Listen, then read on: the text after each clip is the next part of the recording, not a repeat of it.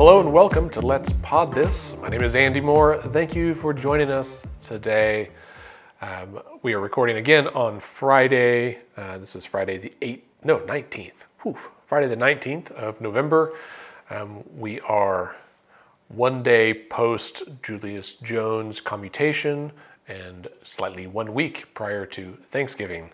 Um, and I can only imagine the Jones family will be celebrating a little bit differently this year. Now, uh, joining me, of course, today is my co host, Dr. Scott Melson. Hello, sir. What's up, dude? Scott, it's good to see you. Thanks for uh, inviting me into your home to record today. Yeah, you know, I'm glad you're here. I'll tell you, I'm a little scared. Of me in your house? Yeah, I'm a little, I'm a, I'm a little frightened because you know we've been doing this show now for something like three years, uh, but I was not aware until recently that when I sit across the table from you, I'm sitting across the table from a partisan political mercenary, and and I don't know exactly what that means, but it sounds like someone I should be afraid of. It sounds like someone who gets paid a lot more than I do. If I'm, if I'm totally honest. Partisan, partisan, partisan political mercenary is uh, is uh, that's quite the, that's quite the title. I, I would say it could be argued that I'm a bipartisan political mercenary in that um, that some of my work spans the political continuum. Maybe it's it's not necessarily nonpartisan. It's, we'll say transpart, omnipartisan, cross There you go. I like cross omnipartisan. Omni, omnipartisan gives you an aura of all powerfulness as well. Well, so if there's one thing I have, it's complete power. the omni, omni, omni, an omnipartisan political mercenary. So that Yeah. sounds, that sounds nice. But no, no, I'm, uh, I'm doing well. You know, good things. Because there's some good things happening. Uh, as of today, the FDA has approved uh, uh, boosters, Pfizer, Moderna boosters for all adults, and I believe the CDC has now officially concurred with that recommendation. So if you are an adult over the age of 18 and you are six months past your uh, second coronavirus vaccination, you are now eligible to go get a third uh, coronavirus vaccination. And that is a good thing. And it's a good thing because there has been a 135% increases in, in COVID cases in Oklahoma over the last week. Uh, hospitalizations are ticking up. Um, um, uh, deaths are ticking up as well. Um, the winter, the winter surge. There's going to be a winter surge. It has arrived, and uh, as has been the case for about 11 months now, um, the best way to protect yourself and those you love uh, is to get vaccinated. So, if you haven't, please, please, please, I'll quote Lennon and McCartney there. Please, please, please, go get your vaccine. That's that's how the song went. I think there. Yeah.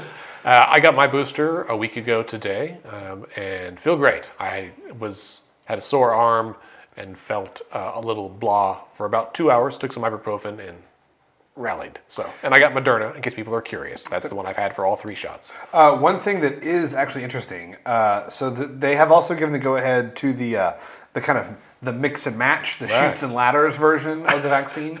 Um, so if you originally got Pfizer, you can get a booster with Moderna. If you originally got Moderna, you can get a booster with Pfizer. Uh, and actually, if you got Johnson and Johnson, you can get either one. Um, I will say, if you've got Johnson and Johnson, I would absolutely recommend that you get uh, another dose uh, from one of the mRNA vaccines. Um, There could be a, an effort to give boosters to people in second and third floor apartments. It would be called shots and ladders. Oh, that's not that's solid. We should. Uh, you know what? I'm gonna. Can we write that down in our idea journal? Yeah, there we go. We'll put that- I like the idea that we have an idea journal. We do. the thing is, it we do. It's not a joke. That's true. We do. It's under the ho- the heading "Secret Project." That's right. yes. Yeah. Well, um, yeah, it is uh, a big deal. And I, just to reframe, because Scott, you said 135%, which is correct. Also, just to reframe that though, that's double, right? 100 up 100% means it doubled. Yeah. Um, and then 35, so it's doubled, and then another third on top of that. Yeah.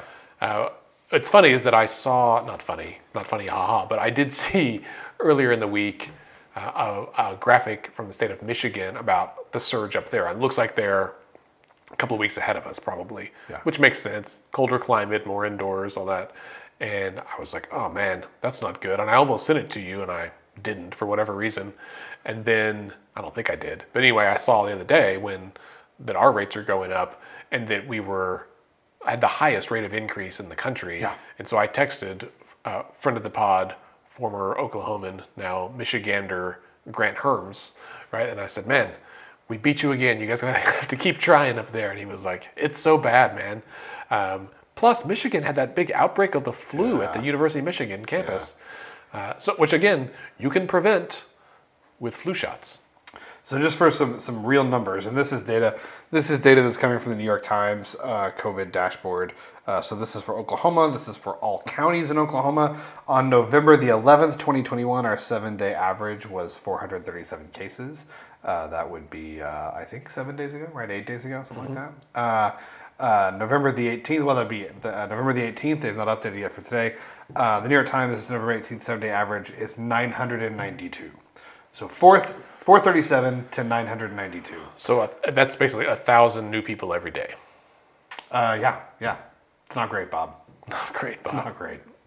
No, indeed. All right, listeners, if you haven't got your booster, please do so. Also, And for the love, if you haven't gotten your first shot, please do that too. right. Also, how did you listen to us for a whole year, uh, bitch about this every week and I not mean, get your shot? That is a very reasonable. If you didn't get your shot, let us know. We're going to come over, put a bag over your head, and take you somewhere for a shot. Uh, and then, obviously, I, I- think it bears mentioning that, you know, the normal things wash your hands, wear masks when you can, you know, like and you're in public. If you haven't had COVID recently, you've probably had this non COVID, non strep sinus infection that's going around. My- Dude, it's freaking miserable, and everybody's got it. yeah, I mean, my my daughter had it. My wife has had it for two weeks. She stayed home from work several days, which she never does. Um, she went to the doctor, you know, a couple of times. Had three COVID tests, and the doctor basically at the end was just like, "Yep, here's some antibiotic. You know, keep waiting. Drink, Yeah. do a sinus rinse. Uh, do, do those kind of things. Sinus, sinus rinse. I had a new patient today, this older lady, and uh, I, I, she was there with her son, and I walked in the room, and as I'm walking in the room, she's like coughing up a lung, and I'm like, "Hi, what's going on? How, you know, how, how are you?" She's like, "Oh, I'm, I'm doing pretty good." I was like, "How long have you, how long you had that cough?" And she told me it's you know for you know several days, and she went to urgent care earlier this week, and I said, "Did they, did they check for COVID?" And she's like, no, I, I don't, I don't think so. And her son was like, I mean, she was, she went to the urgent care, but she, they, I don't think they swabbed her. She didn't really have any COVID symptoms. And I was like, Besides a cough. she, she just about hacked up like, she's, I was like, you mean, you mean other than that cough? And he was like, well, yeah, I guess you're right. I was like, yeah, That's the thing. is that- is that a cough is in fact a COVID symptom. yeah, I don't know what it was though. She literally didn't cough the whole rest of the time I was in the room. So maybe it's just you. maybe it's a one-off. A Melson an allergy. I mean, some people have it. Yeah, that's true. Um, speaking of things I'm allergic to, let's talk about redistricting. that sounds nice. I like what you did there. And uh, so earlier today, today's, as we said, Friday, uh, the Senate passed the congressional maps. The House passed it earlier this week. So, as I think I mentioned last week, uh, this week is special session. They came in, they left, it's all done. Uh, and they did exactly what we expected them to. Monday was first reading of the bills in each chamber. Tuesday was committees in each chamber. Wednesday was floor in each chamber, and the bills crossed, and also then first reading in the opposite chamber. Thursday, committees in opposite chamber, and Friday today was floor in opposite chamber. Uh, all the bills passed. Well, the, the the House map, the Senate map, and the congressional map all passed um, and are headed to the governor's desk. Along the way, some other things happened. Uh, the Senate caucus, in both the House and the Senate, um, held a press conference on Monday at which they announced they were filing some bills in special session that were directed at redistricting. So that was within the purview of the call. Um, one bill was an alternative congressional map. It turns out the Democrats liked my map uh, that we'd submitted and, and proposed that. They said this is a better map, which I agree. Um, they didn't draw their own, so that was, a, I think, by de facto existence. Then, like there was the Republican map and the other map, which was happened to be ours, and thus got co-opted or co-branded by the Democrats. I'm honored that any politician thought our map was good because we didn't ask any politicians for input, so that's fair. Uh, that map didn't go anywhere. And then also, Representative Andy Fugate from Del City proposed a bill that would create an independent redistricting commission. And I don't know, Scott, if you saw his the press conference or saw his comments about it, but I thought he was spot on. I mean, he, he said, listen, like, uh, we should not be a part of this. Like, this process has been better than in the past, but still not great. The outcome certainly leaves something to be desired. What we should do is send this to a vote of the people because it was a joint resolution, right? Send it to a vote of the people to let them approve it to be an independent commission that would be used in 10 years from now and for the next time. Uh, because I guess virtually no one who's in office right now will be there the next time they draw maps, and certainly not when those maps go into effect. Yeah, you know, and it's I, I want to say a couple things, a couple things about process. So first, um, you know, as we're sitting here talking about you know the legislature approving the maps and looking forward to session, I think it'd be really cool if we could put a button on the soundboard, which is just somebody saying "those bastards," and then we can just we just press that on our on our soundboard. On our soundboard, yeah. We can just press it whenever we feel like it's appropriate because I would have pressed it several times. Um, you know, I think talking about talking about uh, the the process, you know, Representative Martinez and and Senator Paxton, you know, they've made they have kept repeating over and over and over, and leadership has echoed this that this process has been the most transparent in state history in terms of how they came up with the maps. And I think that, to their credit, I think that there are elements of that statement that is true. They had a number of town halls. They made these town halls, they were available to attend in person or over Zoom. The public was allowed to submit maps. They published maps that were submitted by the public. There was a ton of public comment, um, or at least a ton of opportunity for public comment prior to the actual conduction, the actual drawing of the maps. Yeah, they did it a year ago. Yeah, yeah. However, there's a big semicolon, right? This is not comma, however. This is semicolon, however, like it's a new clause. You know how much opportunity there was for public comment after they proposed, after they, after they showed the map that they had drawn that they intended to uh, adopt into law? How much, Scott? That'd be zero. That's over. There was no public comment allowed or solicited or accepted after they had made their map public. And every time that was brought up, and it was brought up to to Senator Paxton and Representative Martinez several times, and said, "Well, well, we that's not really the time for that." You know, we've we've we've we asked for public input, but basically their response was, "We get to draw the maps. We asked for the public's input. The public gave us input. We've done our job. We drew the maps that we wanted, and we don't have to ask the public what they think about them." You know, what's even uh, more egregious, since we're uh, since we're bitching about this, t- today in the Oklahoman, there are, uh, I'll say dueling op eds, right? One's from me, I'll be, I'll be honest. Uh, the other one is from uh, T.W. Shannon, right? Former Speaker of the House. And was he in Congress too? Uh, no, he was never in Congress. Okay, just former Speaker of the Oklahoma House. Yeah. And, uh, and someone who was paid by the legislature, this does not get mentioned often, right? That he was actually paid $6,250 a month for I don't know how long the last year and a half, two, however long we've been working on this, two and a half years, that's more money than I make. That's a lot of money. Um, it's taxpayer money, but it's not disclosed because it's from the Legislative Services Bureau, so it's not subject to open records. Their slush fund. That's right, exactly right. So anyway, he his op-ed, the title of it was something like "Democrats uh, hate maps and hate people in rural areas" or something along those lines. It was it was pretty. You can look it up now. It's pretty egregious. Uh, and and just honestly comical. Like he tries to lay blame on the Democrats, and I think on on me, on and people not politicians, which is a I will say shout out to all of our volunteers for people not politicians. There have been hundreds of people that have put in hours of time over the last two and a half years, put in their hard-earned money um, to donate it to to fund this movement, uh, and for them to dismiss them as one out of state people, two people who hate people in rural areas.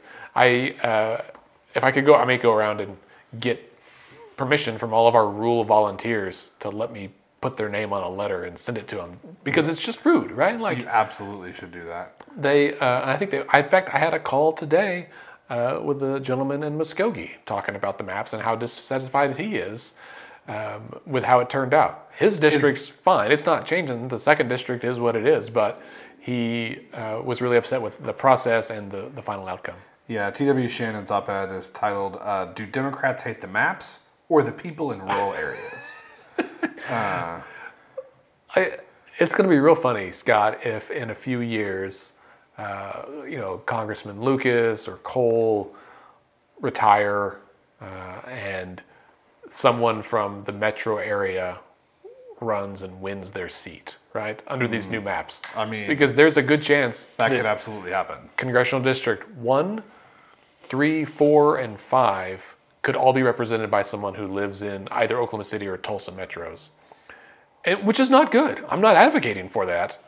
Um, I, the the beauty of our map, the people's map, as you will, is that it ensured that it kind of protected that. Now, some of the suburbs had to be in there because that's that's how the population falls, but um, you would not have any anyone from the urban core, we'll say, of Oklahoma City, except for the fifth district. Uh, and so, of course, the flip side is true as well, is that under the map that they've they have adopted, both metro areas could be controlled by uh, a member of Congress who does not live in the metro area.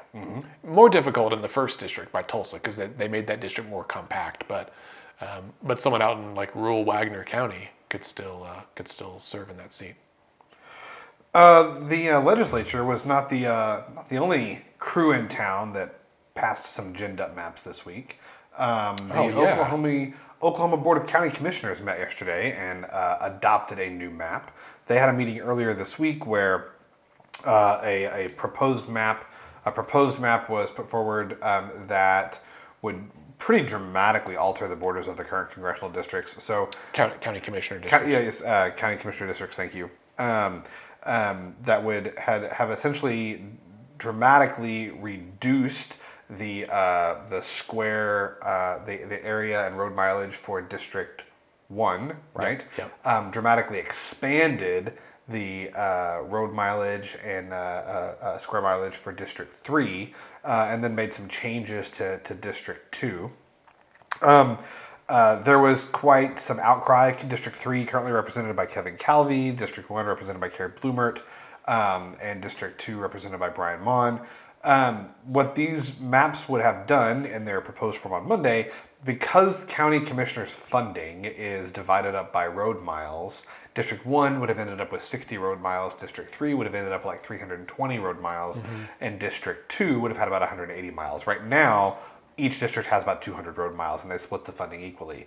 So this would have resulted in a dramatic reduction in funding for District 1, a dramatic increase in funding for District 3, uh, and left District 2 roughly the same, slightly less than it is now. The reasoning for this map uh, apparently had, had nothing to do with trying to, uh, you know, uh, um, uh, punish Carrie Blumert for standing up to Kevin Calvey for numerous things. And it had, there's, there's, there's no reason to think that that was the reason for this proposed map. Um, um, Mr. Calvey, who again said that he had nothing to do with the drawing of the maps and that it doesn't benefit him anyway because he's running for DA, which isn't terrifying at all. Um, uh, he said this was to essentially uh, try and can to, to to try and create a map that would create not create maintain communities of interest by which he means people of color um, in Oklahoma's uh, Oklahoma City's southwest side and northeast side, um, uh, casually ignoring the fact that it would dramatically drain resources from that district. Right. Um, um, Commissioner Maughan and Commissioner Blumert actually pushed back pretty hard on this. Commissioner Blumert in particular, they adjourned and uh, kind of said they would come up with some alternatives. Can I amend that? So I attended the meeting on Monday. Why am I talking about this? I don't know, I like it. it's nice hearing about it. Um, it, w- it was a good meeting. So they had uh, they had Keith Beall, who's the Senate staffer who ran redistricting. They outsourced the map drawing to the state legislature rather than doing it with their own staff. Which is what they normally do, right? I think so. Yeah, I mean, they could have just done it um, and probably saved people's time and money. Sure. But they'd like to have things align, right, and do it behind closed doors because, again, if the legislature does it, we can't know about it because it's not open to open records. Uh huh.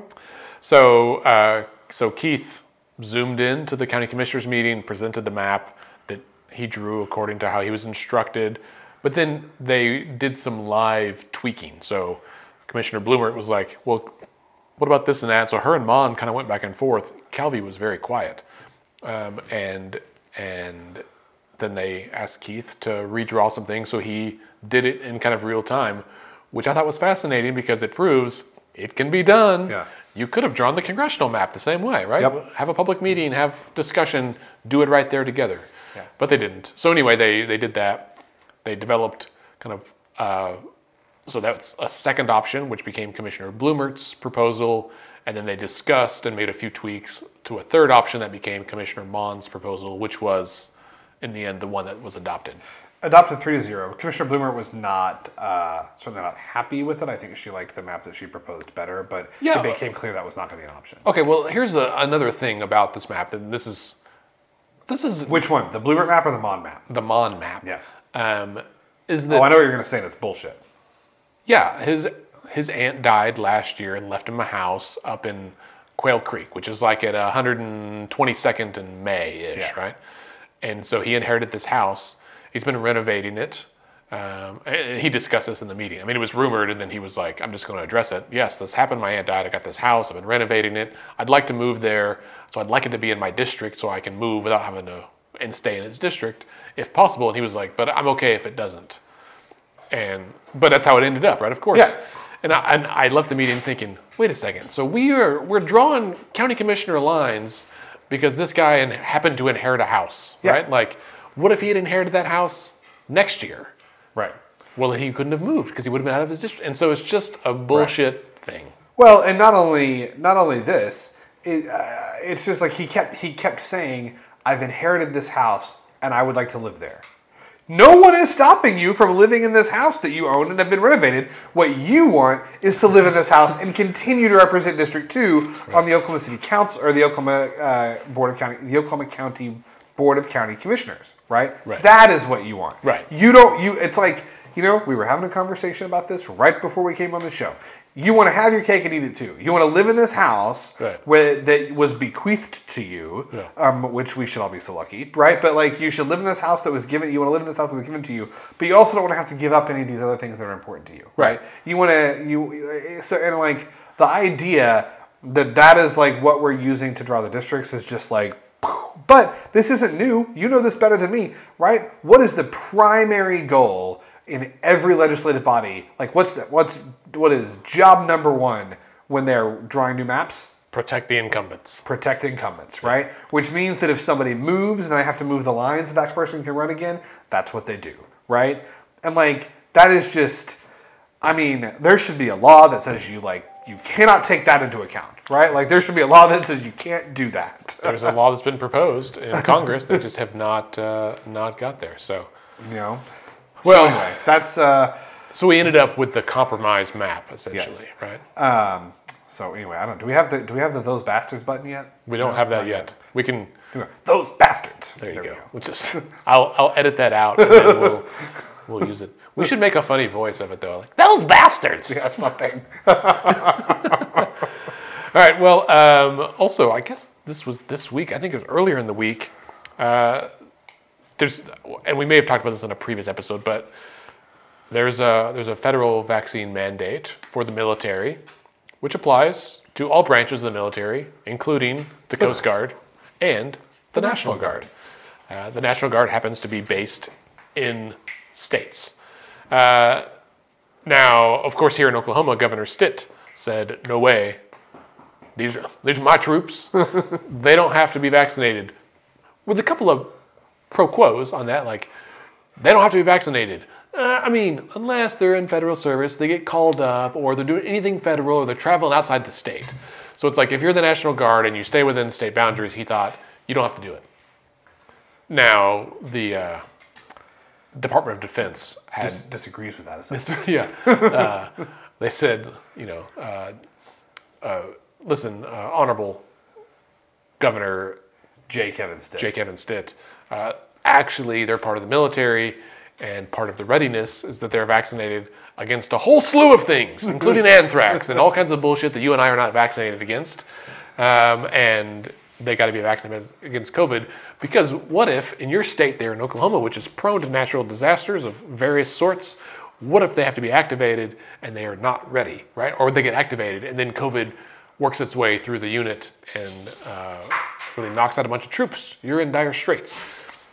So there's been this back and forth, but it sounds like Scott. Correct me if I'm wrong, but it sounds like where it landed is the the federal government has said you have to do it. The federal government has said that you have to do it, but I don't know. I don't know that that's the end of the saga, right? No, and the deadline isn't until sometime next year, Yeah, right? yeah. So the Fed, the Fed said that my understanding, and this gets into like, I think you know all kind of like uh, chain of command and like Article Thirty Two stuff that I don't know anything about, but um, from from what I have read, DoD has said yes, they have to do it, and if you don't do it, then because they will not be maintaining an optimal state of readiness, then they would no longer technically be part of the National Guard. They would just become Like a state, state militia. militia, Well, right? Great, cool. Cool. Yeah, yeah. But what I don't know though is if that happens, would they lose their funding? Well- because a big chunk of the National Guard's funding comes from the feds. Right? So I think it's Maybe- almost it entirely. all, does all come from the Yeah, feds? they are a branch of the military. And in fact, I was listening to uh, one of the other excellent podcasts about Oklahoma politics this week in Oklahoma politics Yep. with uh, Ryan Kiesel and Neva Hill on KOSU. You should all support public radio, by the way. Anyway, I, Neva said the same thing. She's like, their funding comes from the feds. And at the end of the day, like, they are a branch of the United States military funded by the United States government it's pretty clear they have to comply. And also, what happens if they don't? I mean, like, to individual troops, and it really is like a readiness issue, I think.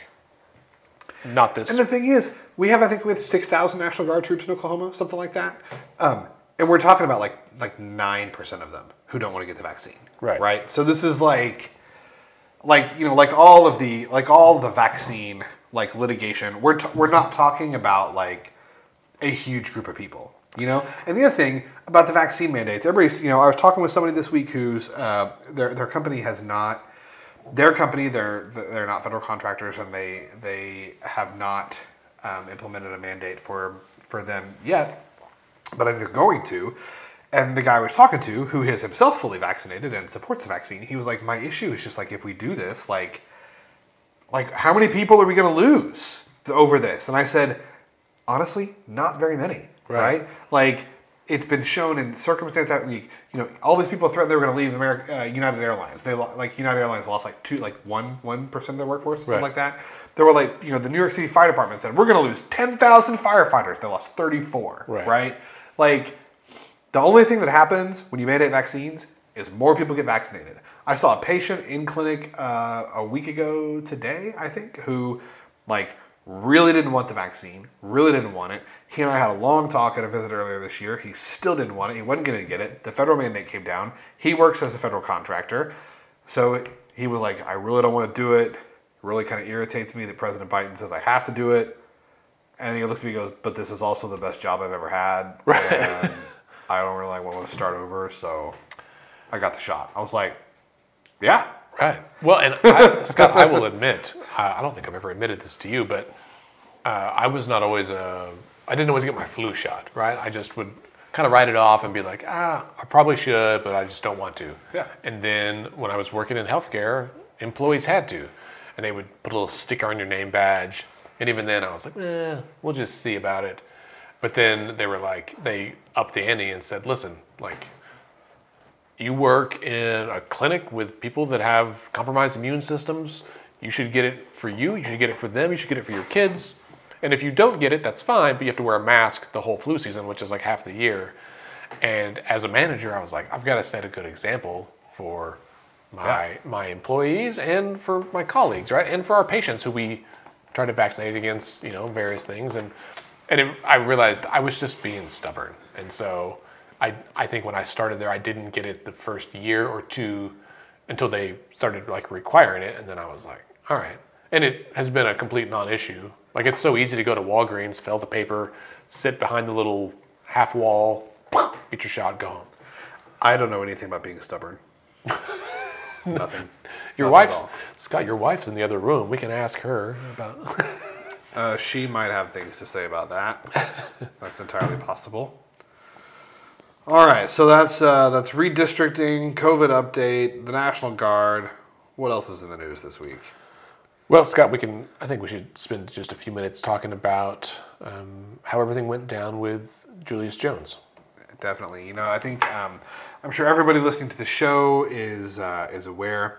Um, the the deadline was yesterday. Julius Jones was scheduled to be executed by lethal injection in McAlester at four o'clock yesterday. Um, as of yesterday morning, all signs were that uh, the execution was going to go through. Um, uh, Julius Jones's legal team had filed for an emergency, some kind of something, an emergency, an, an emergency something uh, in, uh, in I think federal court, uh, basically challenging the constitutionality of the lethal injection protocol, uh, given what happened three weeks ago. Um, however, before that argument, uh, you know, before that before that order was dealt with at something like 11:55 yesterday morning uh, Governor Stitt announced that he had decided to uh, commute uh, Julius Jones's sentence to uh, life in prison without the possibility of parole. Um, it was a very, it was a very interesting. The order was very interesting. The way that the executive order, the way that it, the way that it was drafted, because he made a point of saying, um, "Yes, I have decided to." I have decided to uh, com- commute the sentence, but he also went through and said on the condition that Julius Jones is basically never allowed to seek any further kind of relief. He can't ask for another sentence commutation, he can't ask for a pardon, he can't ask for parole. He also went out of his way to say that the Pardon and Parole Board had overstepped their authority by recommending that Julius Jones's sentence be commuted to life without life with the possibility of parole. Apparently, the Pardon and Parole Board is not allowed to make recommendations for is not allowed to make recommendations regarding parole for patients who have been sentenced either to death or patients to people who have been sentenced either to death or to life without the possibility of parole. They're not allowed to make uh, recommendations for parole. And the governor made a point of kind of calling them out for having done that um, in his executive order. Um, uh, lots of talk from Julius Jones's legal team uh, yesterday about kind of what the next steps are. Of course, I think, you know, I think everyone's initial reaction was just um, thanks and being uh, and grateful um, about uh, about the the commutation itself. Um, however, you know, a lot of questions like, okay, well, what what happens next. Um, it is true um, that the governor, the governor does have the power uh, to place conditions uh, upon uh, uh sentence commutations. Like that is that is something that he has the ability to do, and so um, it seems that the governor placing those conditions on on, on, on Julius Jones and his order that does have the force of law and would stand unless it's modified by a governor in the future. However, and this is a legal question that I don't know the answer to, I don't know, unless there is a change in Oklahoma law, I don't know that his sentence can be modified further in the future. Um, because yeah. he, to be considered for a pardon, I think you have to not be in jail. You have to not be in prison. Right. You can't be pardoned while you're still in prison. Right. And he will never be out of prison, so he will never be eligible to be considered for a pardon. Mm-hmm. Um, and the he he can't apply for another he can't apply for another sentence commutation to the pardon and parole board. And even if he did, he was sentenced to death and then sentenced to life without the possibility of parole. And so they're not allowed to recommend parole in those instances. So if I, I'm I, am sure there are very smart lawyers who have an idea of what the strategy could be here. But from the outside looking in, it would seem that there would have to be a change in state law um, for further steps to be taken. Right. Well, I mean, at least a change in administrative rules, which has to be approved by, by the, the, legislature. legislature.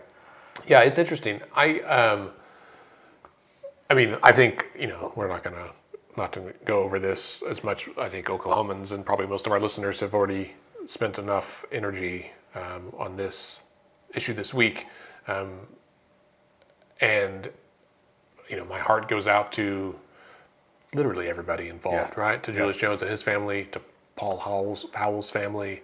Um, as as I've tried to say gingerly on on Twitter, right? Like, m- murder is not the way for any of this, yeah. right? Like, it breaks my heart for everyone that, that's killed, and I am, you know, there's been a lot of people that have texted me, and I'm sure probably you, and asked like, what can we do to get rid of the death penalty. We're one of just a handful of countries that still have it, Yeah. and those other countries are not the folks you want to be running with. Yeah. North Korea, Iran, those you know Yeah. rough places, uh, and it's arguably barbaric that the United States still has it. And I, you know, I I grew up as someone who was pro death penalty because it made sense. Eye for an eye. You know, you killed someone, you should die. But then you think about it, it's like, well, it's different because it's it is it is us collectively as a state, as a nation, choosing to use our our collective tax dollars to to end the life of somebody else um, when they could be punished. Right? It's about retribution, not about punishment necessarily, and that's about vengeance and not about punishment. I think that's a very different thing, and that's something I've understood more and more as I've gotten older. Scott, what do you, given the profile of this, and given the profile of the last execution, which did not go well, and the Pardon and Parole Board has already recommended against execution for the next one that's scheduled, do you think that this is going to have any impact on the Oklahoma electorate so that in our state we might be moving towards ending the death penalty? I, I think I think it's a long way off, but I think it's possible. You know, um, I I you know, there's a, a lo- local local uh, local pollster and political political Mercenary. guru. Mercenary. You can you you guys are brethren. You're, you're brethren, so you can call him a mercenary. I can call him a mercenary. We've got jackets. Um, you know, Pat McFerron, he released uh, a poll from his, his group a few weeks ago that said Oklahomans maintain strong support for the death penalty, and that's true. However, as we both know, so many of the answers in polling depend on the questions that you ask. If you poll Oklahomans and say, "Would you rather have the death penalty or would you rather have the strongest sentence?" If if you maintain life without the possibility of parole, um, instead of the death penalty, death penalty support drops to like something like 52%, percent right? So the support among the, for, for the death penalty in Oklahoma is certainly stronger than it is most places, but it's not like there's some overwhelming majority of Oklahomans who think this is the best thing to do.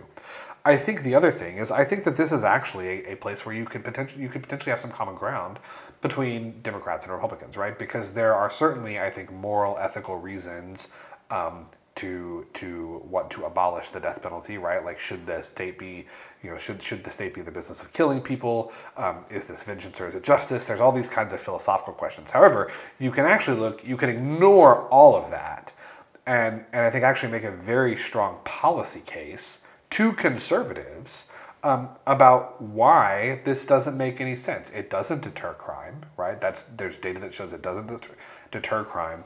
Um, it's more expensive to execute someone than it is to incarcerate them. Um, it ignores the possibility for rehabilitation. Like there's there is no good policy argument for maintaining capital punishment except that well we just feel like for some crimes it's appropriate Yeah, and, and that's and that's fine and that- well, that's the problem, right? Is that it's we are trying to solve an emotional problem with intellectual solutions. Right, right. But I think that there's ground. I think that there's ground there. Um, maybe not now, but I think that the, the ground is fertile for, you know, a a solution that both is more effective and more humane in the future. I mean, I'll tell you, I you know um, I was literally sitting at this exact spot where I'm sitting now. Yesterday, I was um, um, the third Thursday of the month. I have this like endless litany of meetings before and after my, my clinic in the afternoon, and and I had come home after my second morning meeting to have some lunch to let the dog out. Um, and I was sitting here, I was texting you with one hand, I was holding a sandwich with the other hand, and I was watching News 5, um, KOCO, live um, as the word came out. And I am una- I was unaware, I think, until that point, how much this had been weighing on me. Like the just immense sense of relief I felt that we're not going to do this. Um, it really just like it was like there was this like weight that was lifted.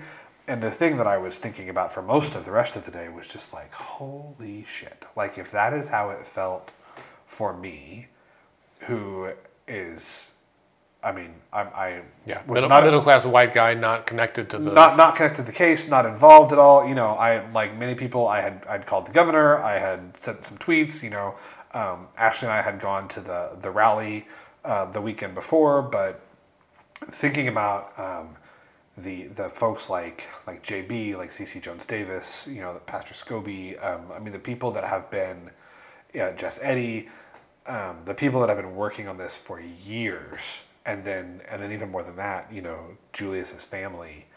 Um, I literally cannot imagine what they felt like yesterday. Yeah, yeah.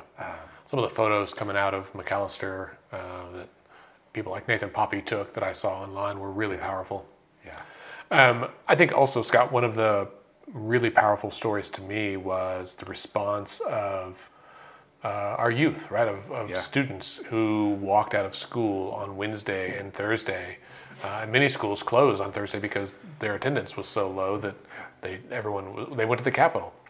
And so one of those examples is John Marshall High School, which is where Julius Jones attended.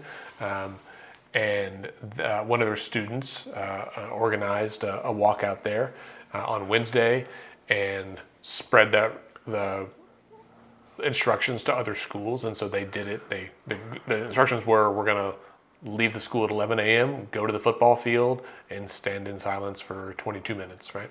And uh, and they sent flyers. She sent flyers to other schools, and it really spread around the state. Pretty, you know, social media, cell phones, and everyone knows someone at another school, and it uh, expanded pretty quick. And so you had you had school districts from John Marshall, you had people in Deer Creek, you had people in Bethany, you had people, you know, all across the, the state that were doing this. Uh, it was really powerful. And so It was. um, I mean, it was. It was incredible. And I. I mean, you know, I've told you this. I'm a very. I don't know what the right word is. A sensei, I guess. I'm a sensei. I mean, you know, good. You know, good movie art, whatever. Like I, I very easily like get misty eyed. Oh, yeah. Um, but that uh, that happened yesterday. Watching yesterday and Wednesday. Yeah. Um, seeing high schoolers from all across the state, it was just like, you know, and I and I said something about this on Twitter. Like, um, there are lots of times where it is very easy to feel like that there's no point to the work that like you and I try to do. That it takes it's all this time and it's all this energy and it's just hopeless and there's never going to be any progress. And then you see thousands and thousands of high schoolers like stepping up, walking out of school and saying we're not okay with this, and it made me feel like, you know what, like things are gonna be all right. yeah, yeah. Like things are gonna be all right. Well, and I think it, you know, if you are a 17, 18 year old and you've been watching this, or you know, even however old you've been seeing this, this hopefully is a experience that changes you. Uh, and so we earlier today, Scott, I um, had the chance to visit with uh, the young woman who was the organizer of the walkout at John Marshall. Um, and also a, a parent from Deer Creek Schools um, who's uh, involved with the uh, um, PLAC, Parent Legislative Action Committee, which is a group of parents that have taken upon themselves to be civically engaged here. Uh, and so we're gonna we'll cut over to that. Let's let's listen to that conversation now. Joining us is Alasia Smith. Uh, Alasia is a junior at John Marshall High School and was the student who organized the walkout there this week. Hi, Alasia. Hi. Thanks for being here. Of course, of course. Uh, also joining us is Erin Brewer. Erin is a parent in the Deer Creek School District, and she's also involved with the Parent Legislative Action Committee. Is that the right That's correct. phrase? Yeah. PLAC, as Yeah, or PLAC or PLAC, all of those names. there, work. there we go. Well, thanks for being here, Erin. Thanks for having me. Uh, Alasia, I want to start with you. So you organized the walkout at John Marshall High School. Um, tell me a little bit about where did you get the idea and and how did you go about even doing that? So I just got a little inspired by hearing his case. I was I've always been involved for the years that it's been going pretty around and I got to listen to his story. I heard his story and it really touched me, especially since he is a John Marshall alumni and he walked our halls. So prior a week before the walkouts, I just got really inspired and I said, Well, somebody has to use their voice, if no one. And so I was willing to risk it all. So not only my school, but I reached out to all schools, sent the flyer to as many schools as possible. And I said, hey, we're going to walk out in honor of Julius at 11. We're going to go to our home football fields and have a 22 minutes of silence. I let them know that a lot of things are on the line, but the things on the line aren't comparable to Julius's life. Yeah, no, that's that's exactly right. Now, did you did you have help in your own school? Like, did you have recruit your friends to help out? Did you have any support from administration or teachers that were kind of helping you and getting the word out on this? Um, no, there was no teacher support. It was strictly student led. I'm so sorry. That's a student bill, but it was strictly student led. I um, recruited uh, six other girls. There was a Harding Charter Prep girl and um, students from Harding Charter Prep, Classen SAS, Putnam City West. They all helped me bring my vision to life. Yeah, excellent. Erin, you have a freshman in Deer Creek schools. Um, did did they participate? Did they have a walkout up there? They did, all the way up here in the suburbs where I don't think people think of us as being particularly diverse. The students at Deer Creek High School also joined and walked out. And I was, as a parent, I was thrilled to watch all the kids across the city walking out in support of Julius Jones. I thought it was really cool.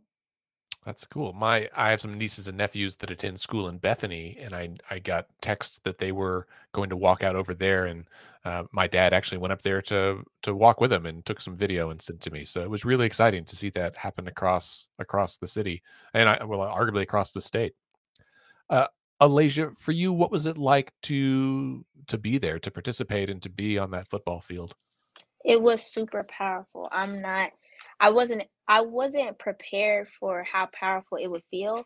His best friend came and gave a speech, Jimmy Lawson, and that especially had a huge impact on our students. Our students really got to understand how severe the situation is and really get to understand that he did walk our halls and he was one of us. And so for me, I just felt so accomplished and happy to be a part of something so big and so special. Were you all still on the football field or outside when the news broke that the governor had um, had changed his sentence? So we walked out on Wednesday. Thursday, well, yes, Thursday, I was at the Capitol. But our students decided to not go to school the next day if Stitt didn't answer us. And so that's how that came about. Pretty much attendance was low that next day because all of us, well, majority of us were at the Capitol that day. And that's where we were when we found out. Okay. Well, I'll change my question then. What was it like for you to be at the Capitol then when that news came out? Way, way, way so much more powerful than just being because you have all different types of people from all different types of places, different schools, different peach preachers.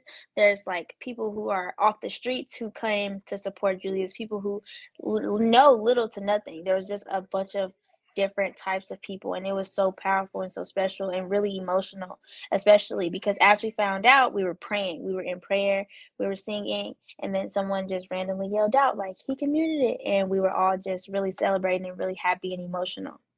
Yeah yeah. Erin did I, I understand your child wasn't able to to walk out because they were in a spanish test right? Um and sometimes that's the way it goes, right? Like I was unable to attend some uh, events this week because I had other obligations. Uh, as heartbreaking as that is, I, have you talked to your your children about uh, what happened this week and and how have they connected to it? Yeah, it's been interesting. So my son's a freshman; he's 15, and my daughter's 13, and they've both been um, very compelled by this story and moved by the situation. And uh, my son was really upset that he was in the middle of this test when their students decided to walk out. I don't think that they had as um, organized a plan as Alasia did at her school. So it was kind of a spur of the moment. And he was texting me about it's going to happen any minute. It's going to happen any minute. And then he was in the middle of a test and he couldn't go. Um, but there is something powerful, I think, in these students, um, even young students, who recognize that they have a part to play in affecting um, the decisions of our leaders. And, and I think that when you all collectively act, it's really beautiful and it's inspiring to the rest of us. Yeah, it's, Alasia, it sounds like Deer Creek schools need some some grassroots organizing done up there so they know how to do these kind of events in the future. Uh, and and speaking of the future, Alasia, how has this your experience this week changed you, um, and, and how has it changed or affected your relationship? I'll say to politics and just to community organizing in general. Me personally, it's really woke me up. It's made me see how corrupted and broken our criminal justice system is. It's made me want to be more a part of everything going on here in Oklahoma and not just in Oklahoma but worldwide. It's really as a young person you kind of have to really wake up and there has to be somebody that's like, well, hey, other kids, this is this is the real and this is what's going on and we need to be more involved to to help move others' hearts. Erin, have your children expressed some kind of similar sentiment? Yeah, I think um, the idea that they could participate in an important event that might have a difference, maybe in um, even in saving someone's life, I think is really eye opening, and I hope life changing. I hope that you know for the rest of their life, this has an impact on their vision of themselves and what they can be a part of, and how and how they can work together um, they they grew up with me employing folks who were transitioning out of the criminal justice system in a business that we owned in Bricktown. It's not open anymore, but um, that experience totally changed me and and helped me realize how broken our justice system is and the reform that is needed. Um, and Julius is a, a, terrible example of how things can go terribly wrong. Um, and so we are thankful for what happened yesterday. We're thankful for these students who stepped up. Um, we're thankful for kids like Elijah who recognize their connection um, as a fellow John Marshall student. And um, those, those things all matter. And it takes all of us and it takes incremental action and it takes time, but we, we can change the system. Yeah, that's right. Uh, uh, Erin, this week you and I have had a few other planning calls unrelated to the Julius Jones case uh, about an event that we are coordinating on coming up uh, in just a couple of weeks on December 1st. That's a, a film screening or a watch party, if you will. Um, do you want to tell our listeners a little bit about that? I would love to because I'm I'm really eager to get to watch this documentary. So there's been so much conversation recently about public school in general, but also the way we're talking about history and the things that we are allowing our students to discuss and to process. And I think parents like me have a lot of questions. I think history class looks really different for kids today than did when, when we were students. And, and I think it should, but I think that is also causing some folks to have some concern and some fear. And so I believe this watch party is going to give us an opportunity to see what's happening in real life in classrooms across our country as they talk about the Civil War and slavery and what we look like today because of our history. And I think it's going to give us a great opportunity to talk about um, how our schools should be engaging with our students on these really hard topics. So I'm really looking forward to it. I hope people will join us. Yeah, and so this uh, event is a, a, a watch party or a screening of a documentary called Civil War, subtitle, or Who Do We Think We Are? Uh, and it's a documentary from executive producer Brad Pitt, uh, a native Oklahoman, or at least someone who has connections to Oklahoma. I feel like anyone who walks through our state, we we try to claim as our own. But regardless, the film is uh, it's from NBC Films, and it's about how the Civil War is taught differently across the United States, right? So depending on where you grow up, uh, you may get a, a, different version of history, and that I think is concerning, right? Because there's there's some uh, you know semblance of truth in history here, and we and we want to present. I think everybody wants our schools to teach truth, right? Like in history, in mathematics, in science, whatever it is.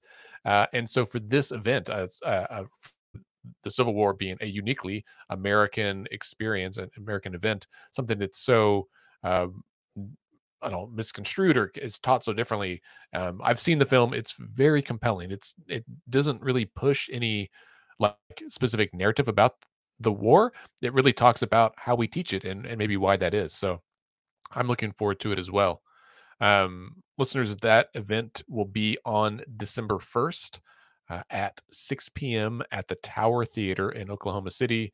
You can go to our website, uh, let'sfixthis.org, or our social media feeds and find links to register. It's free, but seats are limited. We expect it'll be um, uh, pretty crowded. So uh, be sure to reserve your seats and invite your friends as soon as you can. Um, before we go, Alasia, I had one more question for you. Uh, and that question is for anyone else. I I think most of our listeners are adults, but I know many of them listen to this in the car with their kids. Um, and so, if for the kids out there who might be listening to this, what is your advice or your words of encouragement for them who who may have seen the events of this week and are also inspired to be more active in the future? What would you say to them? If there's any kids listening, I just want to let you know that if you take a stand, others will follow. There's always someone watching you. There's always someone who's going to be like, oh, maybe she is doing the right thing, and they're definitely going to follow you. Never be scared to speak up for yourself, even if it makes an adult mad, even if it makes the. We took the risk of making Stitt upset and adding, you know, results or like adding fuel to the fire in a way. But you know, we had to risk that. So take a stand, even if it's going to make adults mad, your friends mad. Stand up for what's right, educate yourself, and be the heartbeat of your school or your city, or just make a difference and really put your personality out there to know that you're going to stand up and you're not going to back down no matter what. That's excellent. Thank you so much for being here, Alasia. Thank you. Erin, thank you as well. I enjoyed it. Thanks. All right, and that brings us to the end of our episode. Scott, thanks for being here today. Always. Uh, special thanks to Alasia Smith and Erin Brewer for that conversation about their involvement, their exposure to um, efforts among youth to advocate for life this week. Uh, very powerful stuff. And I think uh, you know Alasia's comments at the end there highlight what we say at the end of every episode, and that is decisions are made by those who show up. Uh, and listeners, I hope you will find ways to show up this week. As a quick note, we will be off next week for the uh, Thanksgiving holiday, uh, but we'll resume back on December 3rd. In the meantime, hug your friends, hug your loved ones, get boosted if you haven't already, and uh, watch a good episode of The West Wing, man, right? It's on right now. Are you watching it already? Oh, hot dog. It's What- on in the other ki- room. What kind of day has it been? That's an appropriate episode. All right, folks, have a good week.